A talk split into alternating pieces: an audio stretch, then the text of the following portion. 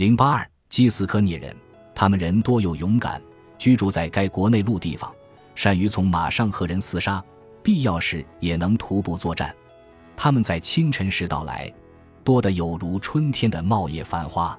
荷马史诗《奥德赛》第九卷第四十八行，奥德修斯和他的同伴们返乡路上停留的第一站是伊斯马罗斯。奥德修斯的手下有着迈锡尼出身的希腊人一贯的低劣道德水准，所以他们登陆后立刻就攻击了最近的城市基斯科涅人的城邦。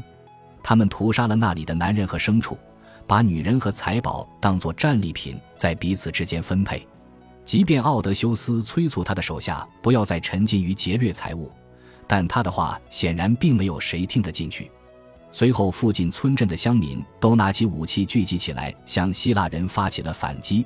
奥德修斯的手下虽然都是特洛伊战场上久经战事的老兵，不过还是损失惨重，不得不仓皇上船逃离。